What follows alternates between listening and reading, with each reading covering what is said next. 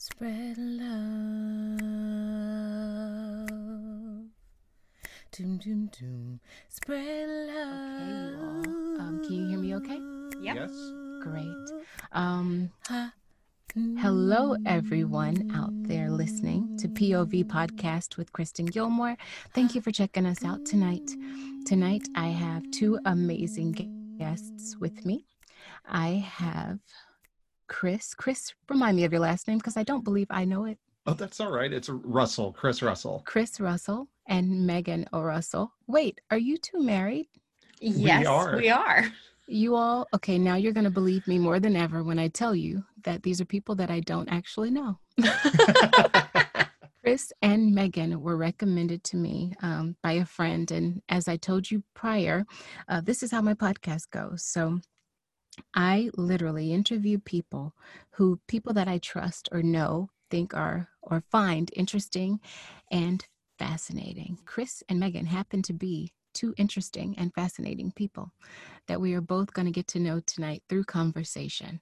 So, POV with Kristen Gilmore. What is this about? My ultimate goal in having this podcast is for people to give each other a little more grace, for us all to have an understanding of someone's backstory and how they came to be through life experiences, what made us or them who they are. You know, the first podcast was me, so I gave you a little bit about me.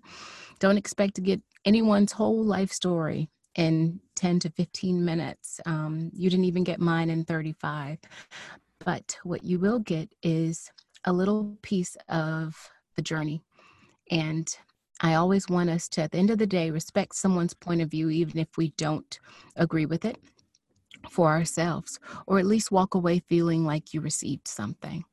So, with that being said, and let's start out tonight. Now, you know, we have Chris and Megan O'Russell. I want to tell you a little bit about them. This is all that I know. Um, Megan is an author, uh, and she's also, if I'm not mistaken, in the arts in other ra- in another realm, and so is Chris.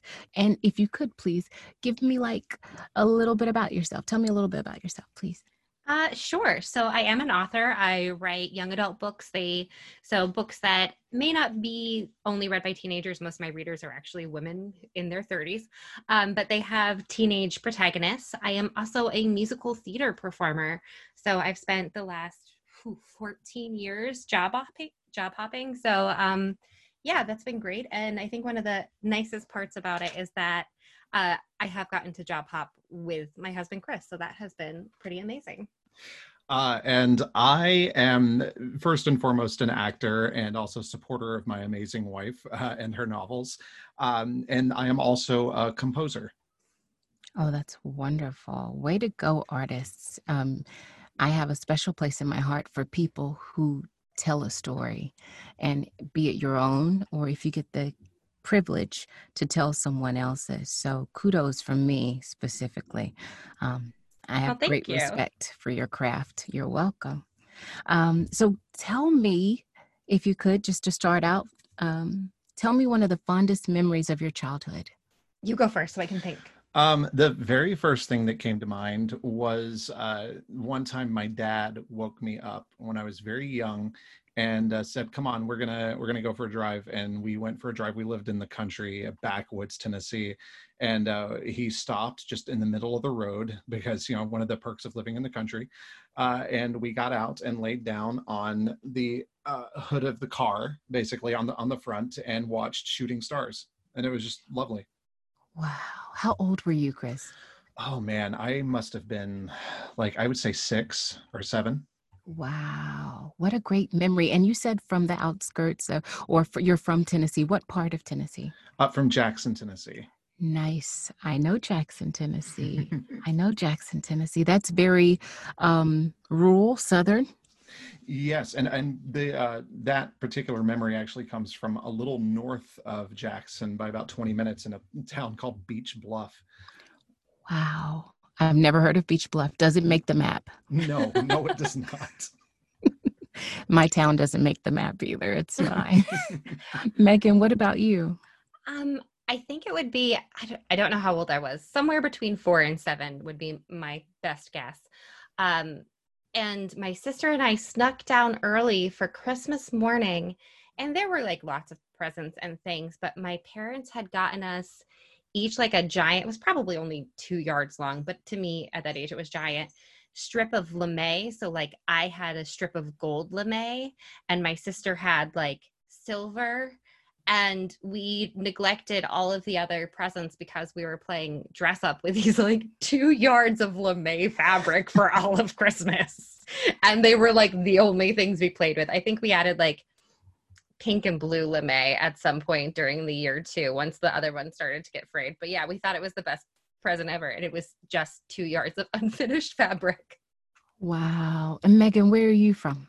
Um, I am from a another tiny town, but in upstate New York. I am from Minaville, New York, which doesn't even make the state map. So tiny, tiny. Wow. Have you each been to each other's like homes from where you came from, where you grew up? Yes. Yeah. Are there any similarities? Uh, from where I am from originally, I only spent the first nine years of my life in Beech Bluff, but Mhm. Beech Bluff and Minaville are, I think, pretty. Minaville's more Mi- populated than Beech Bluff. Yes, Minaville's more populated. we have a church and a fire department. That's true. We had a tiny little gas station where I used to go get penny candy. That was, okay, we It- didn't have a gas station though. that we did not have. it, that, that makes me sound like I grew up in like the 50s. Yeah, I used to go down and get penny candy. Yeah. I don't know. The the the surrounding area, like the the nearest city, Mhm. those were pretty They're similar. both agricultural. Yeah. Yeah. Okay. And you know what's so interesting to me is how um, the South, Tennessee, you know, it's very much so a Southern state. It's very much still still rooted in, um, I would say, old time history, but not as far back as Mississippi. I hope. Um, and New York, you think when you think of New York in a broad scope, uh, very progressive. Mhm. Um, would you say, Megan, that your town that you're from was a progressive town? no um the the little community that i'm from is was not progressive at all um my family was but we were outsiders most of we moved into that it's not even a village it's a hamlet it's not big enough to be a village um we moved in when i was about a year old so they always considered us outsiders and it took me till i was about 9 or 10 to be like i don't want to be one of you anyway. Um but the fact that like my parents were college educated they thought made us snobby and like things like that where they you are born in the same hamlet where your grandparents were born and you will be buried in the cemetery and they don't need anything else. So there is not anything progressive there. Um i was lucky because my parents sort of realized it was an issue and so i was constantly taken about 25 minutes away for dance lessons, for being in plays, for doing all that. So where my home was was not progressive. Where I spent my waking hours was. Mm. And and what about you, Chris? I don't want to assume something from my own Tennessee experience. Tell me about yourself. Yeah i also grew up in a, a pretty progressive family not as progressive as megan's uh, and actually some of that i didn't even realize until i got much older Gotcha. how how uh, not like not conservative but not progressive some of uh, the things my family believed was Understand. Okay. So when it came to when it came to realizing that the way you grew up, where you came from wasn't very progressive, what about that experience let you know that you were an outsider, Megan? Or let you know that, huh, this is different from what my parents have shown me to be. And what and in saying that, I don't want to make an assumption about what progressive means. What does progressive mean to you, or what was your experience? I mean, for me, it was just the fact that my family didn't go to the town church was, you know, we were evil. Mm. um the the fact that when i said you know oh i'm going to take dance classes the the assumption was well why is your teenage daughter being a stripper?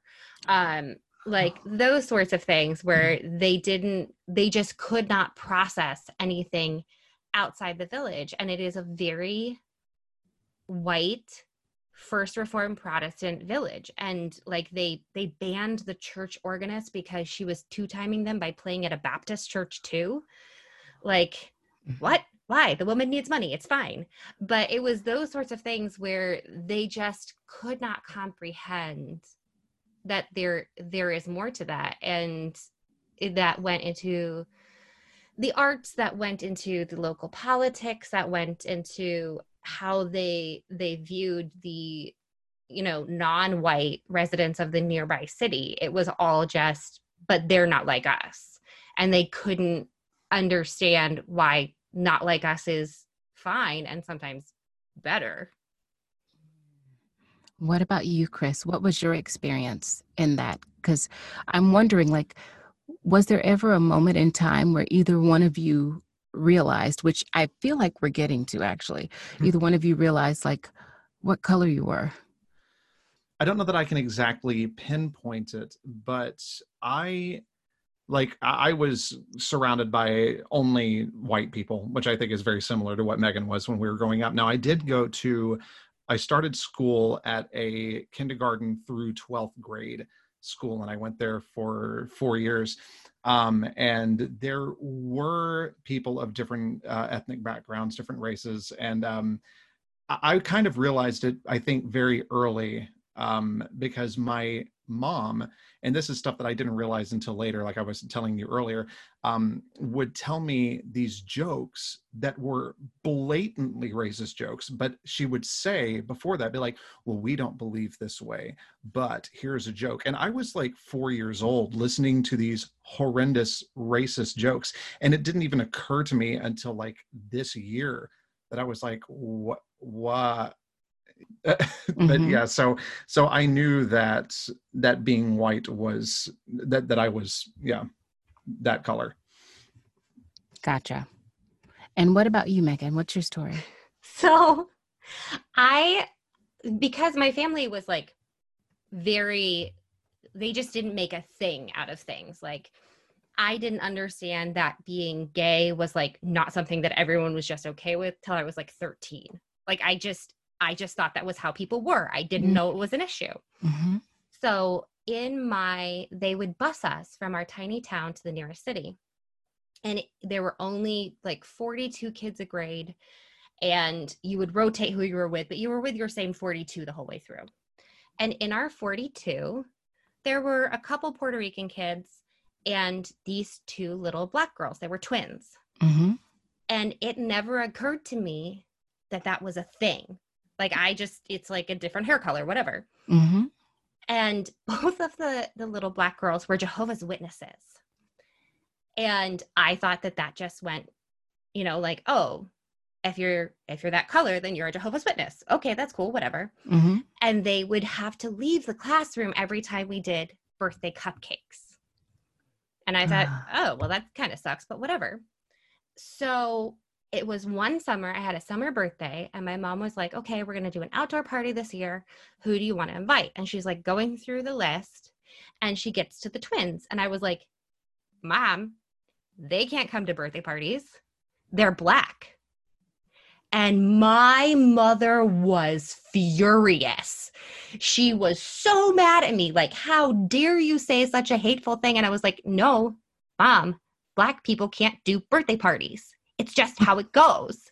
And it took her like 20 minutes to calm down enough to realize that I didn't understand the difference between being a Jehovah's Witness and being black. And then she was like, okay, well, there's this thing called racism, and we don't do that. So you need to you need to not say that. But in my head, it was just like, oh yeah, that's that's just like they don't do that. I don't know. but that's when I realized that like the color of my skin and racism was a thing. But yeah, I was like nine or 10, and I had no idea that anyone ever thought, like, oh, this is bad or this is a problem or whatever. I did not get it at all. Oh my gosh. Can I tell you that I love this story? I love this story because it's just that easy that we can totally not get something, right? And and it was just as basic as they can't do cupcakes because that was your experience, right? Yeah, they, your- they always had to leave. They would go like out into the hall for 10 minutes while we sang happy birthday. And then their mother would always send them with like a non birthday cookie treat so that they could still have something. Mm, mm. This is so good to me. Oh my gosh. Um, thank you for sharing that. I want to share an experience with you about myself just because it's resonating for me. I grew up extremely Pentecostal, skirts to my ankles, and um, we didn't we were so against like my parents were against pagan holidays so we didn't get to celebrate christmas. There were no halloween costumes ever to be worn. So whenever uh, christmas events or things like that came up at school sometimes we would have to go outside the classroom. And so now looking back on it i can only imagine what some of my classmates thought and uh, didn't know possibly who weren't pentecostal who were just like wow they don't you know celebrate christmas. She can't be in here for this. Or kristen can't even wear a silly little costume but it meant something to my parents. When we wanted a christmas tree they would say um, no we're not going to get a christmas tree unless you can have a christmas tree all year round. And i was like really? Never mind and even to this day in my household my husband is muslim and i'm christian and we both like celebrate but we get a fake tree and we put it up and it means absolutely nothing. But because we did not have that growing up, that's why the tree is up there. Um, and thank you for sharing that experience. So, Chris, speaking with you, tell me when was the moment, or did you have a moment when you were a child that stands out to you that related to the difference in race? Uh, again, it's it's just so tough for me to pinpoint because, as you know, being growing up in that area, and and God, I hope that you didn't have the experiences that I know some people had growing up with. It's just, it's it's just uh, pervasive like throughout everyday life you're constantly people are calling attention to it um, and like my my mother used to say stuff like uh, this is when i was much older but this is just the stuff that i heard all my life to give you an example. And mm-hmm. and again this is something in reflecting. I'm estranged from my parents now so it's given me time to reflect on things that happened that i'm like oh that's not okay. But my mom used to say when i was driving for the first time she'd be like well you need to get home before dark because the darker it gets outside the mall the darker it gets inside the mall. This is stuff i was told and and it was that stuff all the time and that's that is from my mother who claimed well you know we're not racist. And and it's like well how do you how, how do you claim something like that and then say something like that? And it's not something i i didn't put two and two together for so long because i'm just that blind because i i mean i am a uh, straight white cisgender male in this country and we have all of the privilege in the world. And and it was very upsetting when i realized that and i went why like why would you do that and how was i so blind to it Mm-hmm. Yeah. When did you did you ever have a moment where you were like, "Oh, this isn't true. This isn't real." you know, sometimes there's it's that moment like your mom's like, "No, you know, you have to make." Or my mom, I, I won't say your mom. My mom w- would say things like, um, um, "Kristen, you have to do this this particular way, and that's the only way to do it." And then mm. I soon realized, no, that was the only way she knew how to do it. Right. Well, uh, actually, yes. Um, I when I was in eighth grade, I had a girlfriend uh, who was half black, half Cherokee. Um, she was awesome. We had so much fun together. We would stay up. I think we one time logged a phone call that lasted for six hours. We started talking at nine at night and didn't get off the phone till three. Wow. Like we had a lot in common. She was really cool. And my mom was like, You need to break up with her because she's like, you know, she is lovely, but I just worry about what the two of you will go through if you stay together. And that at the time made absolute sense to me. But it's again one of those things that looking back on it, I'm like, why? Why? why? Mm-hmm.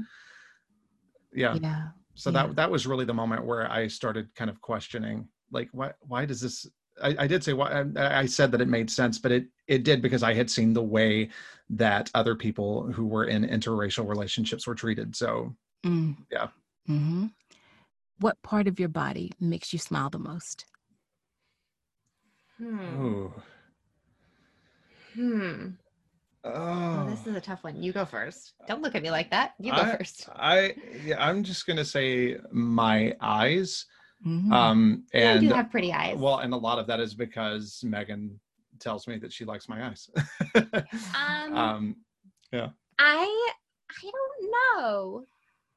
I I mean it's weird because it's not like technically a part of my body, but I think my favorite thing on my body is probably my tattoo that I got for the when I released my first book. I think that's my favorite thing because yeah. it it is a visual reminder that I have actually accomplished something in my life. So that's cool. I think that's wonderful. And there's no right or wrong. It's whatever brings you your greatest joy. Um, uh, which brings us to our last question. What about yourself brings you your greatest joy? Oh man.